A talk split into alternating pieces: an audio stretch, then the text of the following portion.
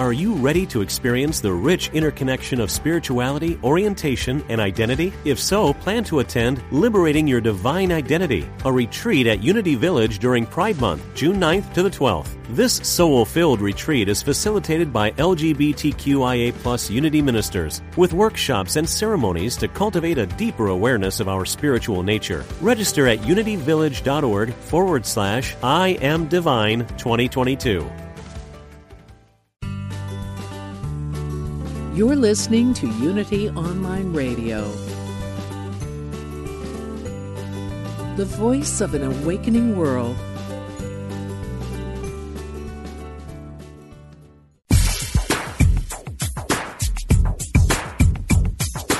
Welcome to World Spirituality, exploring the unity within all cultures and faith traditions, with your host, Reverend Paul John Roach. Yes, hello and welcome to World Spirituality on the Unity Online Radio Network. I'm your host, Paul John Roach, coming to you from Fort Worth in Texas. And today we welcome the author and teacher who's written an excellent investigation of the chakra system entitled Chakra Healing Therapy Awaken Spiritual Energies and Heal Emotional Wounds. Um, Glen Park has taught workshops in the Alexander technique and in chakra healing therapy for over 30 years, both in Europe and the US, as well as in Australia and Japan. So it's a pleasure to welcome Glen to our show today. Glad you're with us. Welcome. Thank you, Paul. Thank you for that lovely introduction. I'm very pleased to be here. And as I've said before, you, are my fourth Brit this month, so this is exciting for me. The, I don't know how Great. that happened. It's just a, a synchronicity, I guess, but uh, it's yeah. been fun. We've had we've had a good time, so I know we're going to have a, a good time today. And the first thing I want to say is that I love the way the book um, looks at the chakras and the Kundalini system in such a comprehensive way. So uh, if you're listening today and, and are interested in this this topic, the book's excellent because it covers the physical aspects, but also the psychological and the psychic as well, and then the spiritual levels. And even more than that, there's uh, cultural considerations, uh, developmental stages, and, and other ways of approach. So it's it's really a, a kaleidoscope, really, of approaches, and each one may be of interest to you, or there may be one specifically that's useful. And uh, that's what I found because I've read many books about the chakras and studied it myself. But I, I love the, the, the thoughtful approach, and of course, it's very well written. It's exceedingly clear, and I, I like that because you read some texts from India, for instance, and uh, you know they're deep and profound, but they're hard to get your head around. This is this is very approachable. So I just wanted to let everybody know that, and that you purposely did this, right, uh, to to be as comprehensive as possible. That's right. Yes, I I've been teaching this for thirty years, and uh, actually, I I was taught about the chakras first of all in the UK, but then by a wonderful clairvoyant in America uh, who I was lucky enough to be introduced to, and he gave me a week teaching me his system of the chakras, which outlined the psychological level that I've written about. And at the end of the week, he said, I think you should focus on working with the chakras because you're going to do something important to do with the chakras. And I think he saw this book coming 30 years later.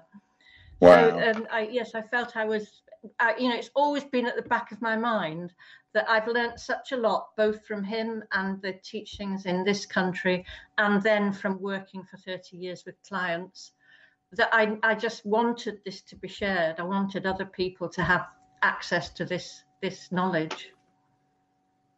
And you know, in Unity, we have uh, what we call the twelve power system. You know, the twelve powers of man, which uh, were you know similar to the chakras in a way, that but they're based on the twelve disciples and the twelve oh, right. holy qualities. But similar idea, you know, moving through the body. One thing I did note in the book that I'd never come across before, I thought was quite fascinating, was when you talk about the, the spine, you know, the, the early embryonic spine is sort of just one big curve, right? But as yeah. the child develops, it, it, it moves in different directions. and that those points, those those uh, axial points, there's that's where the chakras are. And I and I've always associated the chakras with you know different parts of the body, the heart, the solar plexus, etc. But I love that idea that you know as the spine curves, then you've got a point. It makes perfect sense to me that that that would be a um, an important part of the the body and, and the psychic body as well. So that's fascinating. I, I love that little bit yes, of information. I, well, I found that fascinating, especially when the psych, the the chakras are the Sanskrit word for chakra is a wheel, and and right. it's seen as a rotating disc-like thing by clairvoyance, and it's as though it was rotating the spine into these changes of direction uh, in some extraordinary way that we don't understand, but it's, it is at these critical points in the spine. Each chakra yeah, is at a critical point. Yes, very interesting. And also, you know, you you um, it's a, how do I put it? This is not something you master, right? It's it's something. It's an ongoing understanding. It's it's like life itself, if you like. You don't become a yeah. master of the chakra system. You you you utilize it. it it's endlessly um, renewable and renewing in your consciousness, right? There's always something new to learn. That's been my experience anyway over several decades. Is yes. is that it's um, that's what makes it so fascinating, I think, and and it's uh, it doesn't have to be one thing or the other, right? Some people say it's based on consciousness, right? You mentioned that in the book too, and some people say, well, not really. It's beyond that, um, and and or it's based on a, a, system, and other people say no, there's no system to it. You know, I, I, I know the Hindus love to be to talk in paradox and conundrum. So, um, but I but I think there's something to that. It, it cannot be pinned down, is I think what what they're saying. Yes, yes. I mean, the Hindu text I quoted was that it was they were described as divine energies of consciousness. But I think my teacher in America, he was the one who showed that there was a psychological, a psychic, and a spiritual level to the chakras, and and I added the physical level to that because of the work that I do with the body. I was learning so much and thinking how linked that was to. So as you say, it's a journey that just keeps deepening and continuing. Now, before we jump further into it, you know, you you originally were a, a practitioner and student of the Alexander technique, right? And um, yeah, maybe uh, it just in a, a, little bit, if you can explain what that is. But I'd like to know how the, the Alexander technique and the chakra systems, you know, nest together, how how they fit together um, in in your um, in your experience and uh, you know but first we need to know what exactly the, for those that don't have no uh, yeah. have no idea what the alexander technique is what is it basically well alexander was an australian who wanted to be an actor but um, and he was doing he was very you know reasonably successful as a young man but then he started to develop this problem which was that on stage, halfway through a play, his voice would become hoarse and he would be gasping for breath, and, and something was going wrong with his voice, and he would lose it. Um, he went to every possible person he could voice teachers, medics, and nobody was able to help him.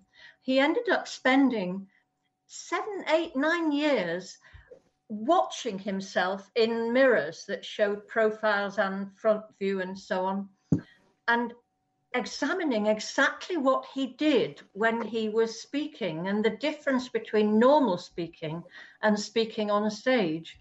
And slowly, through this very intuitive self exploration, um, he developed these very important principles of movement that have since been verified scientifically and so Alexander teachers teach these principles of movement. We often work with people who've got back pain or neck pain or shoulder pain, helping them to move in ways that en- enable them to have a happy body rather than a painful body.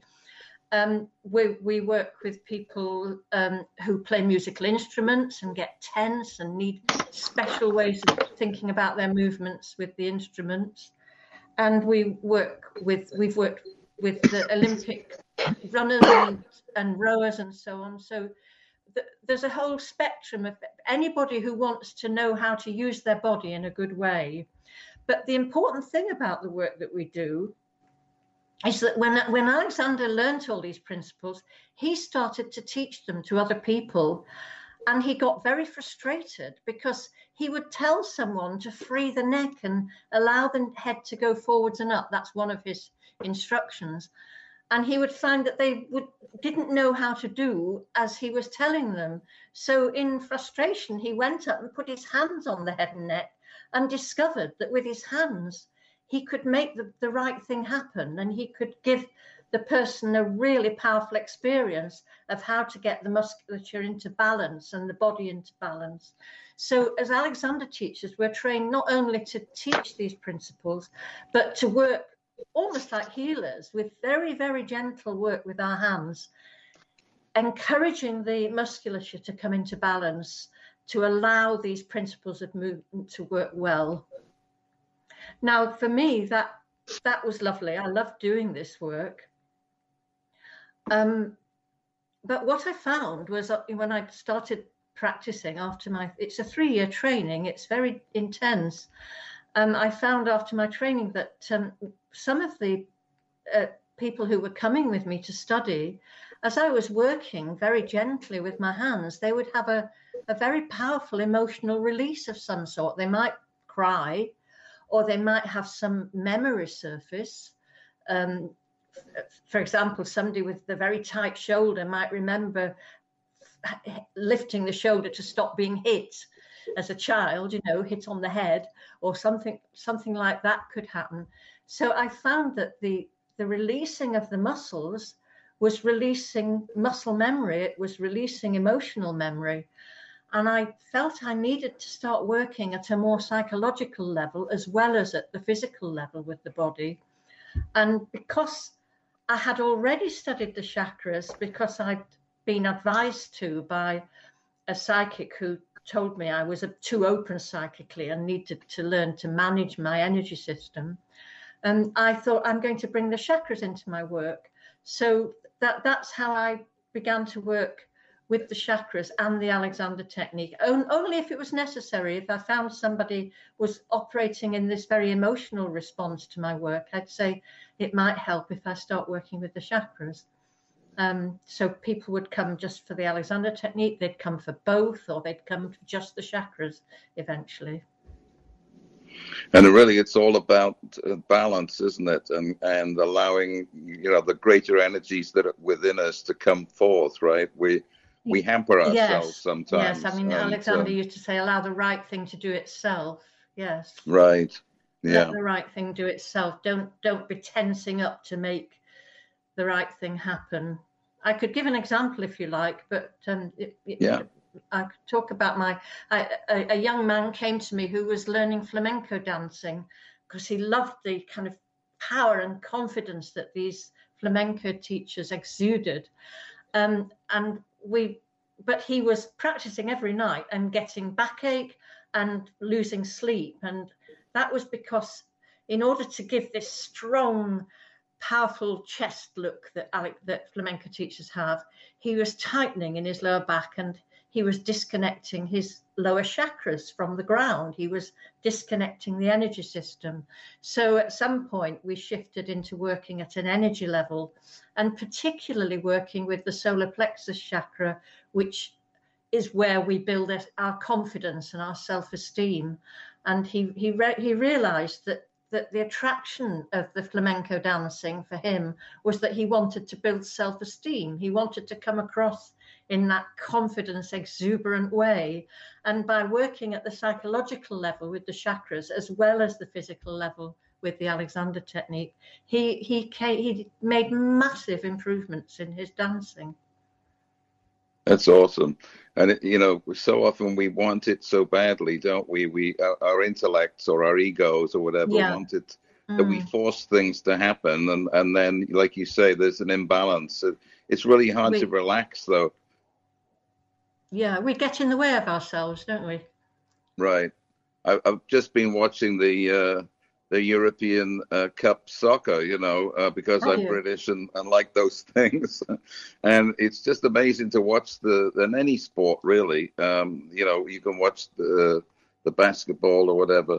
Just the, mm. the, the, uh, the amazing relaxation of so many of the players, even uh-huh. in most tense situations, because they, mm. you know, they're in that sweet spot, right? They're, they're relaxing they they perform better because they are relaxing and they're in uh, balance and harmony.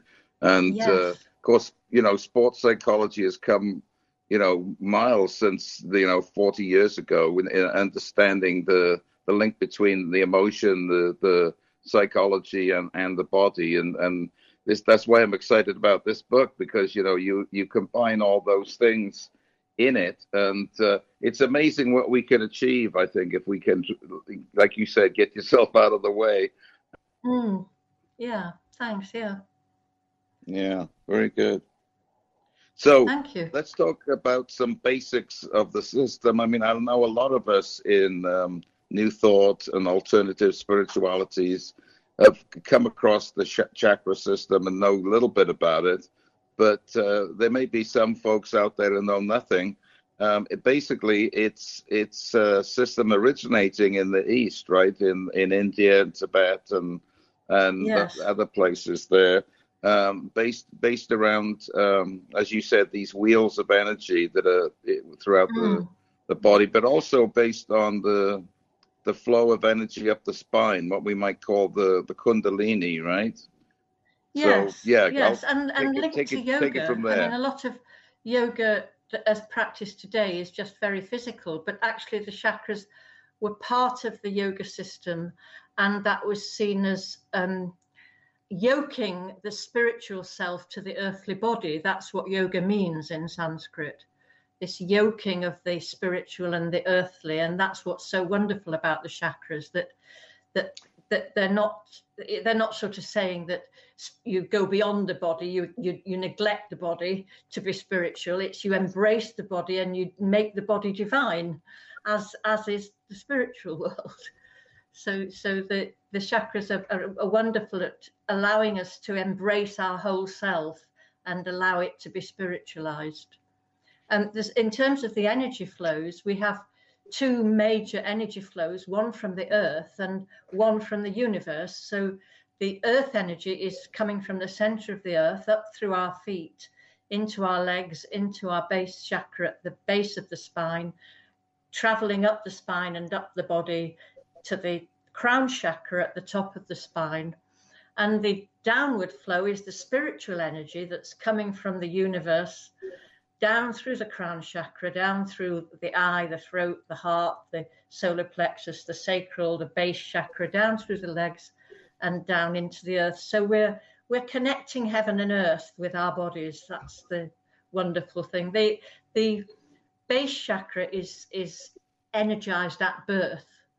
That's the first chakra to become dominant and active and and is dominant through the first year or two of life and it's connected to the reptilian brain. It's our instinctual energy that's just focused on keeping us alive.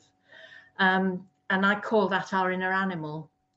And shall I go quickly through them in that way? Yeah, that, that's or, good. Yeah, yeah. Yeah. And then and then the next chakra, the sacral chakra, which is centered in the sacrum, that's dominant during childhood. And now the focus isn't purely on staying alive. It's it's more focused on relationship to this outside world. This is the beginning of a separate separate self um, arriving with the sacral chakra. The Sanskrit meaning of the, this chakra, uh, Svadhisthana, is is um, home of the self. It's the beginning of building personality, and it's where the young child is wanting to have fun, to explore, to be curious, to be happy. And the most important part of that that relating to the world is the mother and father and the siblings and and the family. So they want to belong, they want to feel loved, they want to feel that they are a member and that they are happy. And so those are the sort of motivations for the sacral chakra, which I call our inner child, which we have to continue to take care of throughout our adult lives. Um, and then the, the in in puberty and teenage years and young adulthood, the dominant chakra becomes the solar plexus chakra. The that is much more linked to the prefrontal cortex of the of the neocortex of the brain. So that's the most recently evolved part of our brain, which is to do with complex thinking. The child chakra is linked to the limbic system, which is very emotional.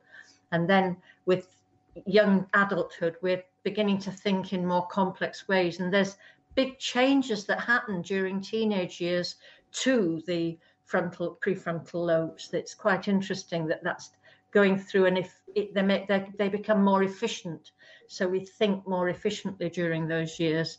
Um, although, of course, there's always this linking back to the child chakra. So teenagers tend to move between the child and the, and the adult, if you see what I mean. But this is where the young person is thinking about what they want to become, and it's it, there's a more sort of complex it becomes delayed gratification. I think I'll pass these exams or I think I'll learn these skills as opposed to the instant gratification of the child. Um, so, so that's the young adult of the solar plexus chakra. Um, and then moving up to the heart chakra, really those first three chakras, the lower chakras, are where we develop the separate self, the ego, as we call it. Um, but the heart chakra is where we begin to the boundaries begin to loosen again. The heart chakra is where we experience very deep emotions, where we feel really moved by nature or moved by beauty or full of unconditional love and joy at, at the universe, um, appreciation, gratitude. These are all heart emotions. And when we have these kind of emotions, um, the, the electromagnetic field that we all have around our bodies, and which is a much greater field around the heart than it is around the head, that electromagnetic field expands and widens and grows as we have those kind of heart based feelings of, of love and appreciation. And what happens when the heart chakra begins to flow more strongly is that we can it, it's our inner healer and it's our inner witness. And we through witnessing the lower chakras where we can have some of our greatest wounding in our childhood and our adolescence um, we're able to heal ourselves through this loving witnessing of ourselves by ourselves which is what the heart chakra can do for us. So it can look lovingly down on the lower chakras but it also opens us up to the creativity and inspiration of the upper chakras. Now, um, as the heart expands, the whole energy system expands. And so that flow downwards from the crown chakra, the spiritual energy, becomes much more powerful. And the upper chakras can flow much more strongly. So, at a, at a psychological level, the upper chakras are like a higher expression of the lower chakras. So the heart chakra is is like a, a new world that we enter into, the spiritual world, a higher expression of the base chakra, where we enter the the earth realm, the, the world of the earth.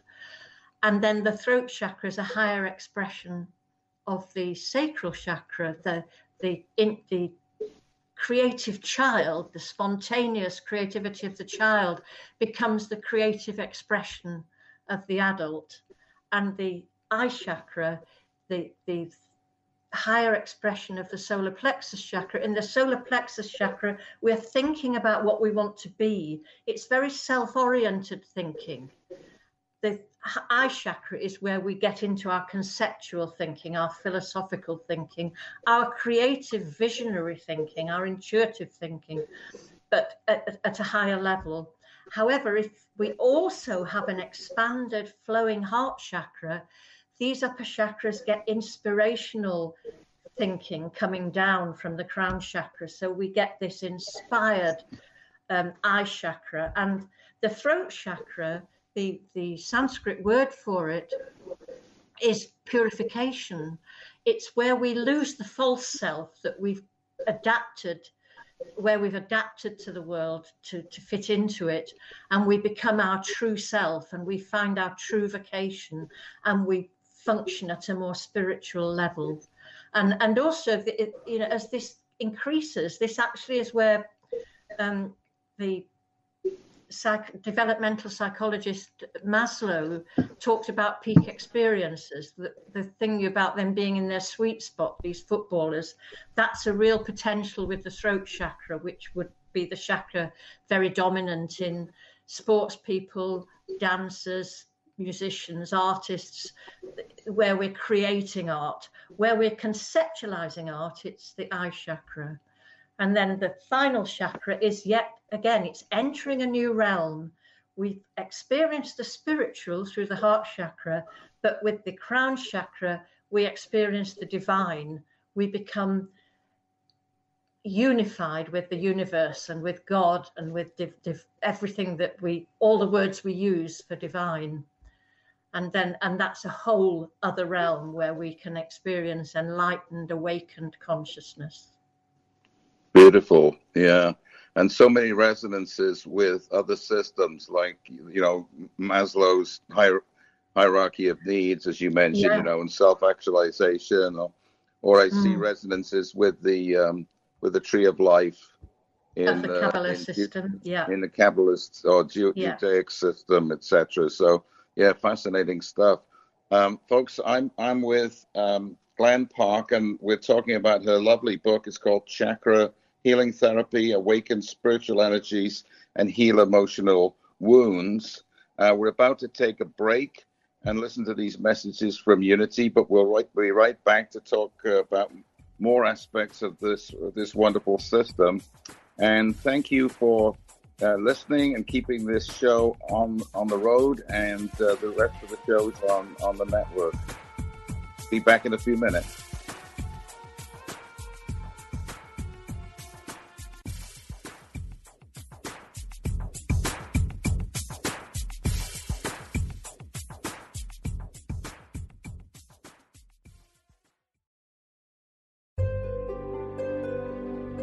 Discover the power within. Unity Online Radio. The voice of an awakening world.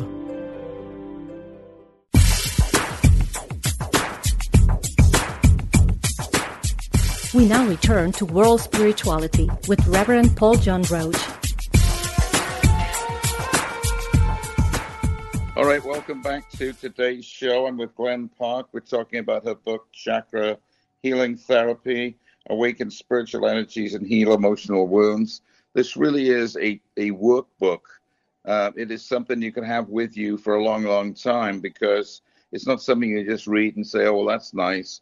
It's something you refer to uh, to understand different areas of your body and your being and uh, how, you can live more effective, balanced lives. Uh, in fact, to empower you. And at the end of the first uh, segment, we talked about many of the co- correlations there are between the chakras and uh, other systems like um, the Kabbalah, the Tree of Life, and uh, Maslow's hierarchy of needs. Um, even Unity's 12 Powers of Man, of course, is based around the, the this system. And uh, in, in India, the, the, you mentioned the you know the the spiritual coming down from above and the the earthly coming from below, and uh, you know the sacred banyan tree in in the, uh, the iconography of India, it, the tree has its um, has its roots in, in spirit and and then its uh, branches down in the earth and mm. and uh, I love I love the um, uh, Jacob's dream, you know, where he where he dreamt of the ladder and the ladder went yeah. Up mm. into heaven, right? The angels were both arising and descending, which is exactly what we're talking about, isn't it? The, the yes, as above, so mm. as above, so below. You know, as within, so without. Um, the the connectedness there, and I, I love that they all support each other.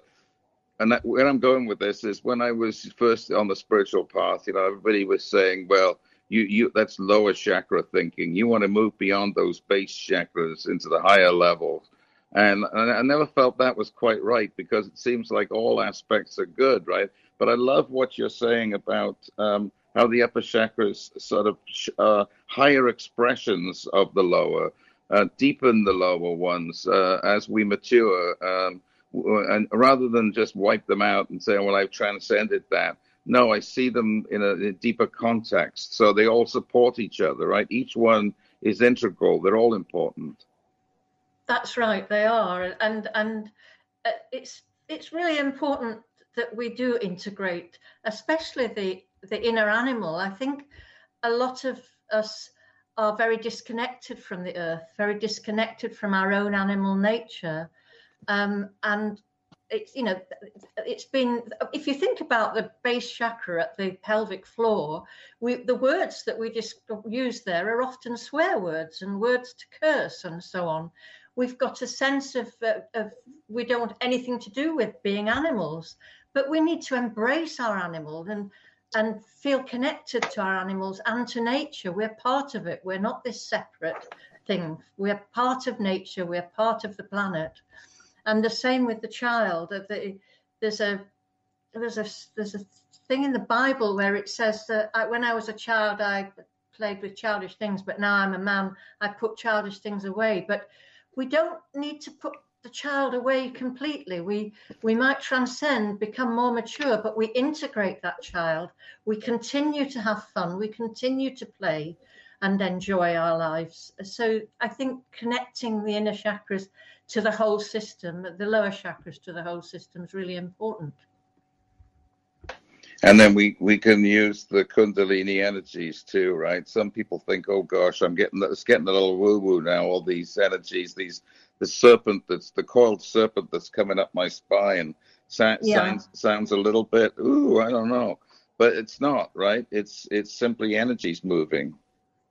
Yes, and and the Kundalini experience um, can be very different for different people, and I think.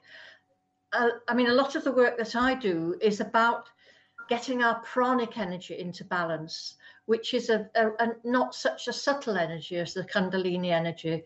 But I and but the Alexander technique very much does this. It it brings balance into the whole body, and I think when the whole body's balanced like that, the Kundalini experience can be very beautiful. It can be a sense of, of light. Just I, I've had this experience once or twice where I've been in a meditation and felt golden light just pouring through my body in a really beautiful way. So I don't think we should be frightened of Kundalini. I think the more we get our whole body into balance, the less distressing any sort of Kundalini situation will be.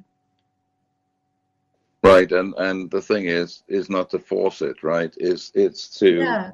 If it happens, it happens, and and I know some people just want to have a, you know, Kundalini experience or whatever. I was involved with a group of uh, of Swami Muktananda's one time, and uh, he was an Indian guru, and mm. uh, they were always searching for kriyas, as they called them, which were you know the kundalini moving up through the yep. spine, and they'd be yeah. twitching and doing different things, and that would be cool, you know, because they that would show that they were advanced, they were getting all the energies moving, whatever. I'm not I'm not knocking that system, but uh, sometimes the practitioners get carried away um, yes. And, uh, you know, I'm not saying the kriyas don't work and aren't real, but uh, sometimes, again, we can force it. You know, it's not about forcing anything, right? Because then we're playing games with this stuff. And this stuff is really a beautiful thing. We don't, we don't need to be playing games with it.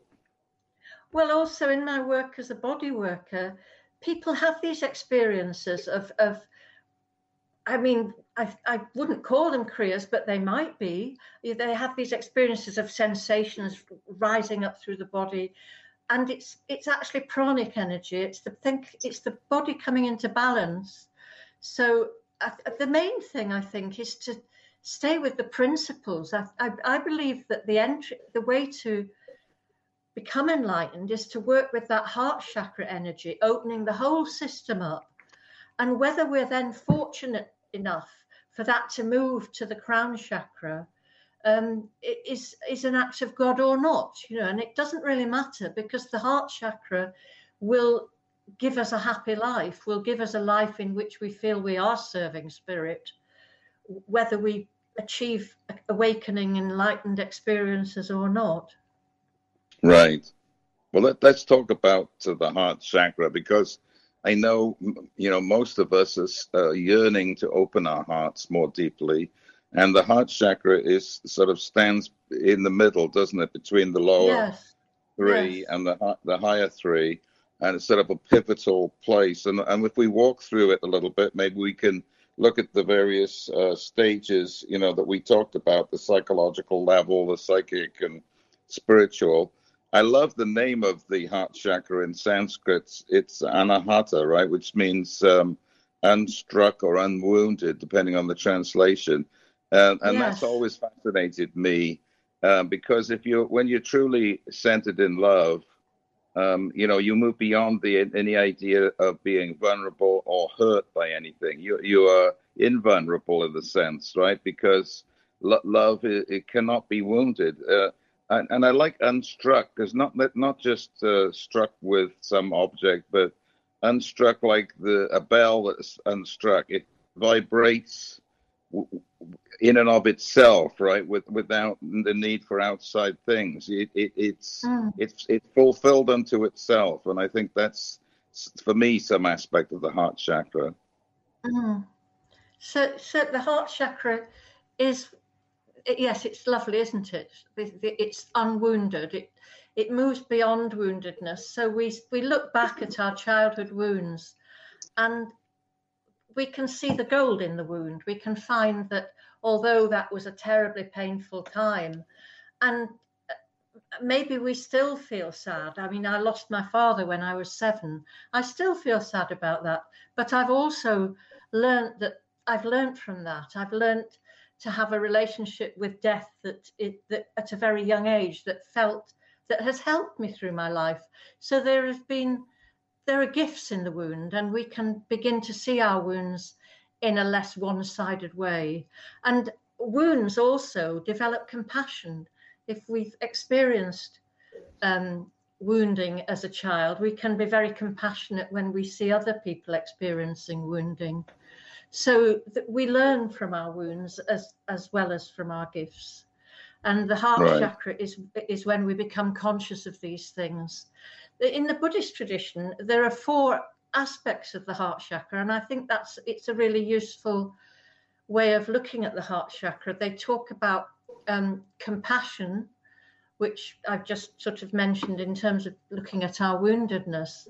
Um, but it has to also we also have to have sympathetic joy where we share in the uh, compassion is where we feel the, the, sadness of other people and other parts of life.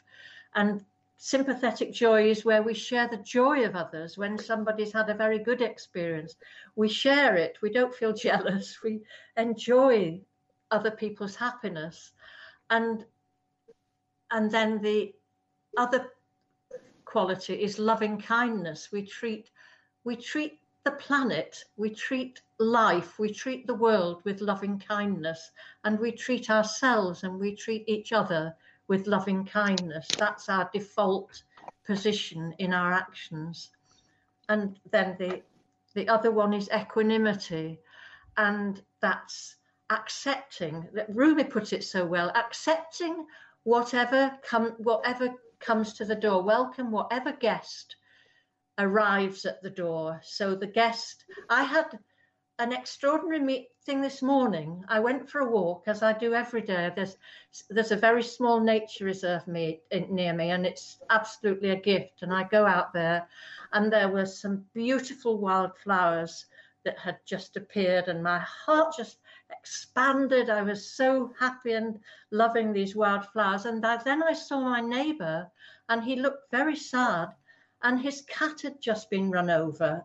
And I know oh. this cat. I've stroked this cat many times, and I was so sad. And I, you know, and I, I after he left, I cried. I, and I thought, this is how life is. There are these great gifts and these wounds, and we need to learn a kind of equanimity around that.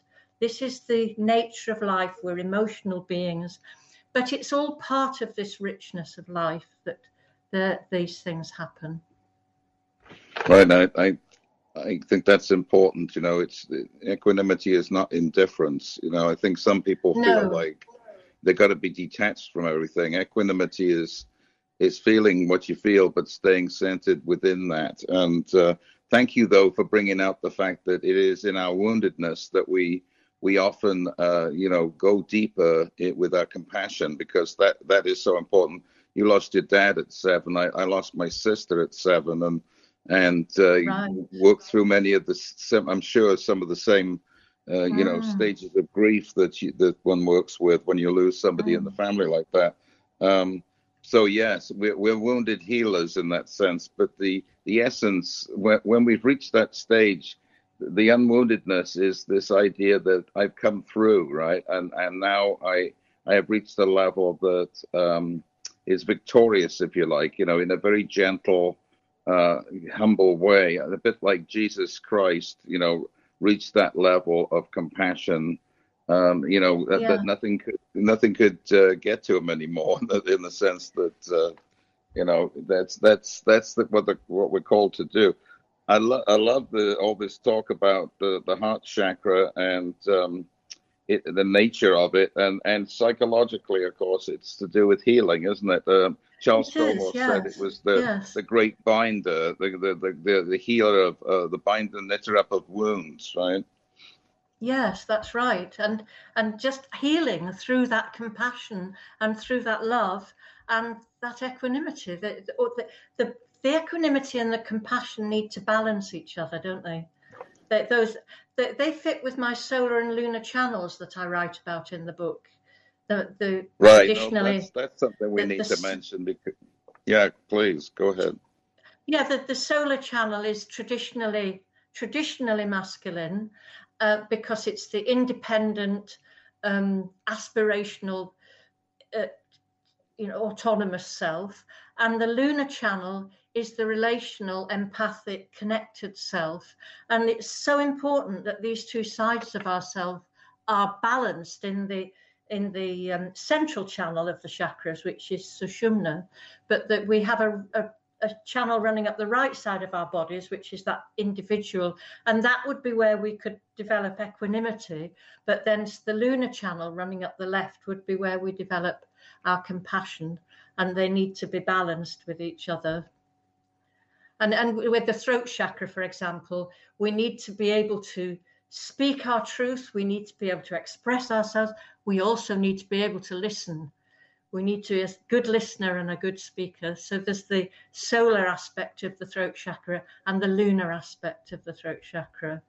And it links and then, in with the right, right and left yeah, the, parts the, of the brain the eye too, chakra.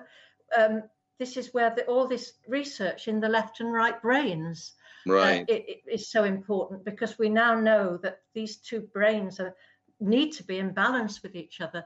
The left brain rules the right side of the body, and the right brain rules the left side. So the left brain is linked to the solar channel, where we have logical, um, concise, scientific thinking, and the and and it and we can be very competitive in our thinking and aspirational.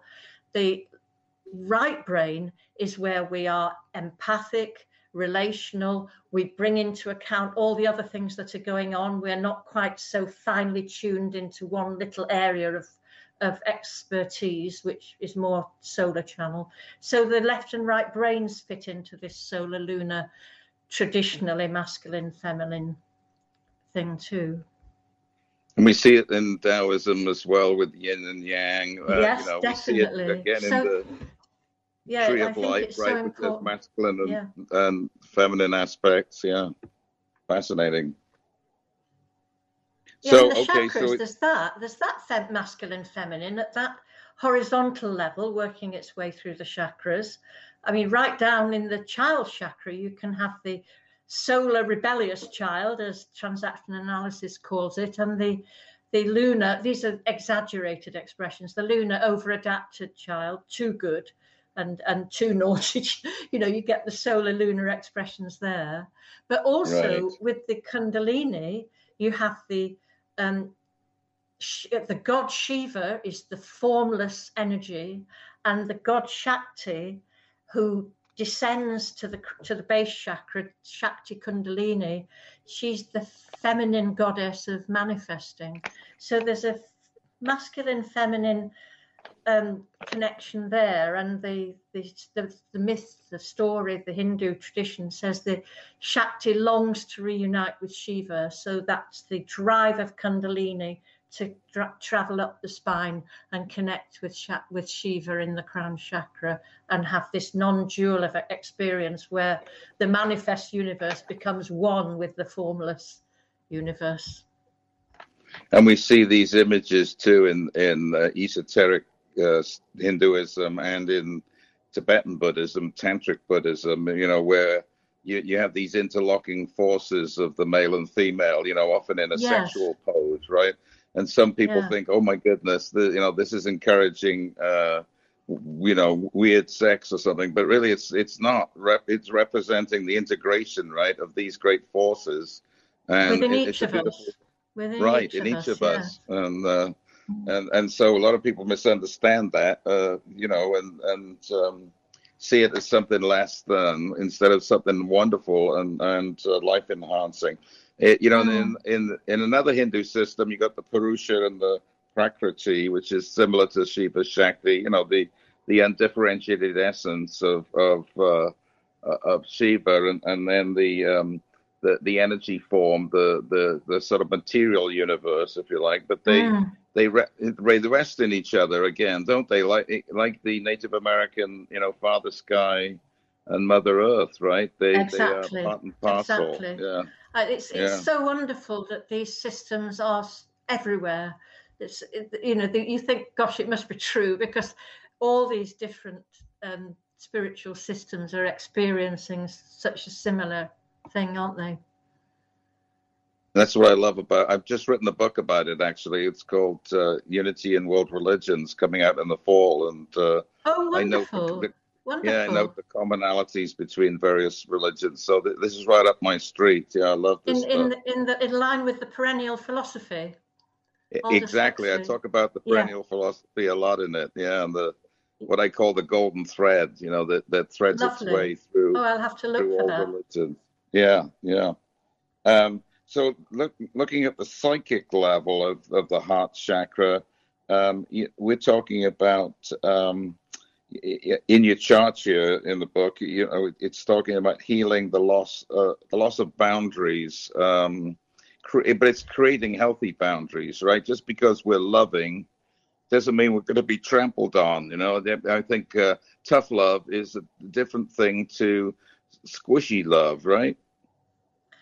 Yes, um, I I think I mean the way I think about this with the heart chakra, I do feel that with the heart chakra our um, our boundaries do melt, and you get situations where people who've been married for many many years start to look rather like each other if they've had a happy relationship or people start to look like their dogs or their cats. It's there's this extraordinary yeah. sense of people growing together with with a lot if there's a lot of love between them.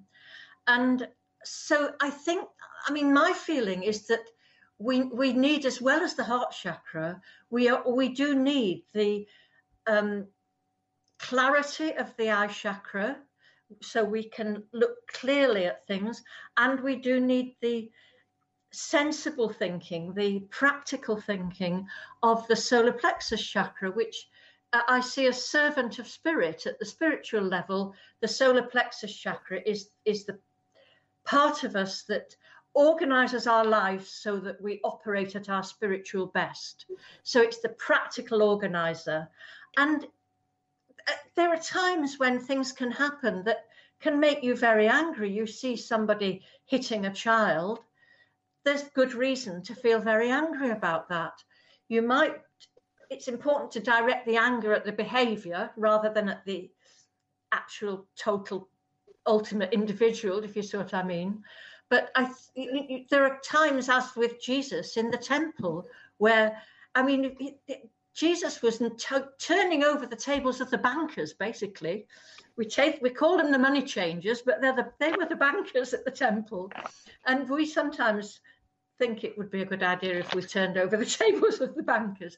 Sometimes being angry about an, an, a spiritual injustice is valid, and the heart chakra will accept that. But I think the thinking comes from the eye chakra and the third chakra. Yes, and I, and I love the, the fact that they they mutually support each other, right? And yes. This is where it gets endlessly fascinating. I think, you know, I think, for instance, the solar plexus chakra in in unity, we would see that as as the place of order. You know, a, a lot of what goes on in the body, uh, the, the autonomic nervous system is based around the solar plexus, isn't it? And it's also yeah. the, the you know the place where we we do. Uh, you know take care of business if you like and, and yes. I love what it's called in the in Sanskrit. It's Manipura, which means the, the city of jewels. Um, you know, that's that's wonderful, isn't it? What a great name for that place of order. You know, it, it's sparkling. It's a sparkling place of possibility. Yes, yes, and and especially when you think that it's dominant in teenage years, you know, you see these young people, and they are a sparkling jewel, aren't they? and and there there we're and if we're many gifted it's a city of jewels. We have many many gifts. And if we're not destroying ourselves through our woundedness all those gifts will sparkle and we need to be able to use our gifts. Yes the sad thing is when we're young is that we don't realize the jewels that we are you know we're always wanting something else or we feel unsatisfied or whatever yeah, if we could just see yeah. ourselves from an older person's perspective we'd realize how magnificent uh, we were it took me a long time to stop you know rehearsing my life and and, and eventually yeah. saying hey wait a minute this is the real thing i don't need to be rehearsing anymore yeah uh, waiting yeah. waiting but, for but it also, all to fall into yeah, place i think in our education system we need to be teaching self-esteem it should be central to teaching young people so that they don't beat themselves up too much and and live in the rehearsal rather than in the real thing. Yeah. Yes. Yeah, but and we're getting close to the end of the show. I can't believe we've already gone through an hour. We obviously need many, many more hours here um, with Glen yes, to lovely. discuss this. Mm fascinating book. Let me tell you about next week's show, and that'll leave us a minute or so to a- add some concluding remarks from from Glen about uh, things we haven't touched today that she thinks are important. Next week, uh, Emily Three joins me, and she's going to discuss how to love and live our way through grief, and how to reclaim and activate joy and caring in the face of loss. And it's the first of a couple of shows that I'm doing on grief this uh, coming month. So join us then.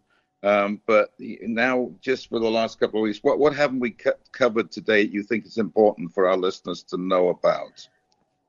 Well, one area of the book that I haven't talked about is the, the cultural side of it.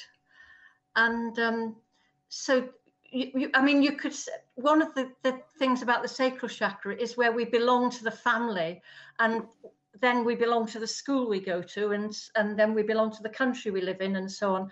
And so tribal consciousness is linked to sacral chakra. Football matches are, are great ways to enjoy your tribal consciousness. And yes. we've got to be careful that that tribal consciousness doesn't become a dangerous violent tribal consciousness but if we were Amen conscious about it and could work with the positive sides of these um, I, I, what I perhaps should should finish with is how each of the chakras could help us deal with problems of climate change. So, if we own our inner animal, if more people recognize that we're animals on this planet, I think we we're out take time, care, unfortunately. better care of the earth. And, we'll have to have you if, back, Graham. We're sorry we're, we're at the end of our show. Oh, Thank okay. you so much, and thanks for listening, folks. You're welcome. Yeah. Bye bye now. Bye.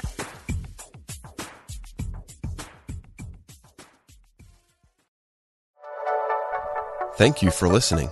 This is Unity Online Radio, the voice of an awakening world.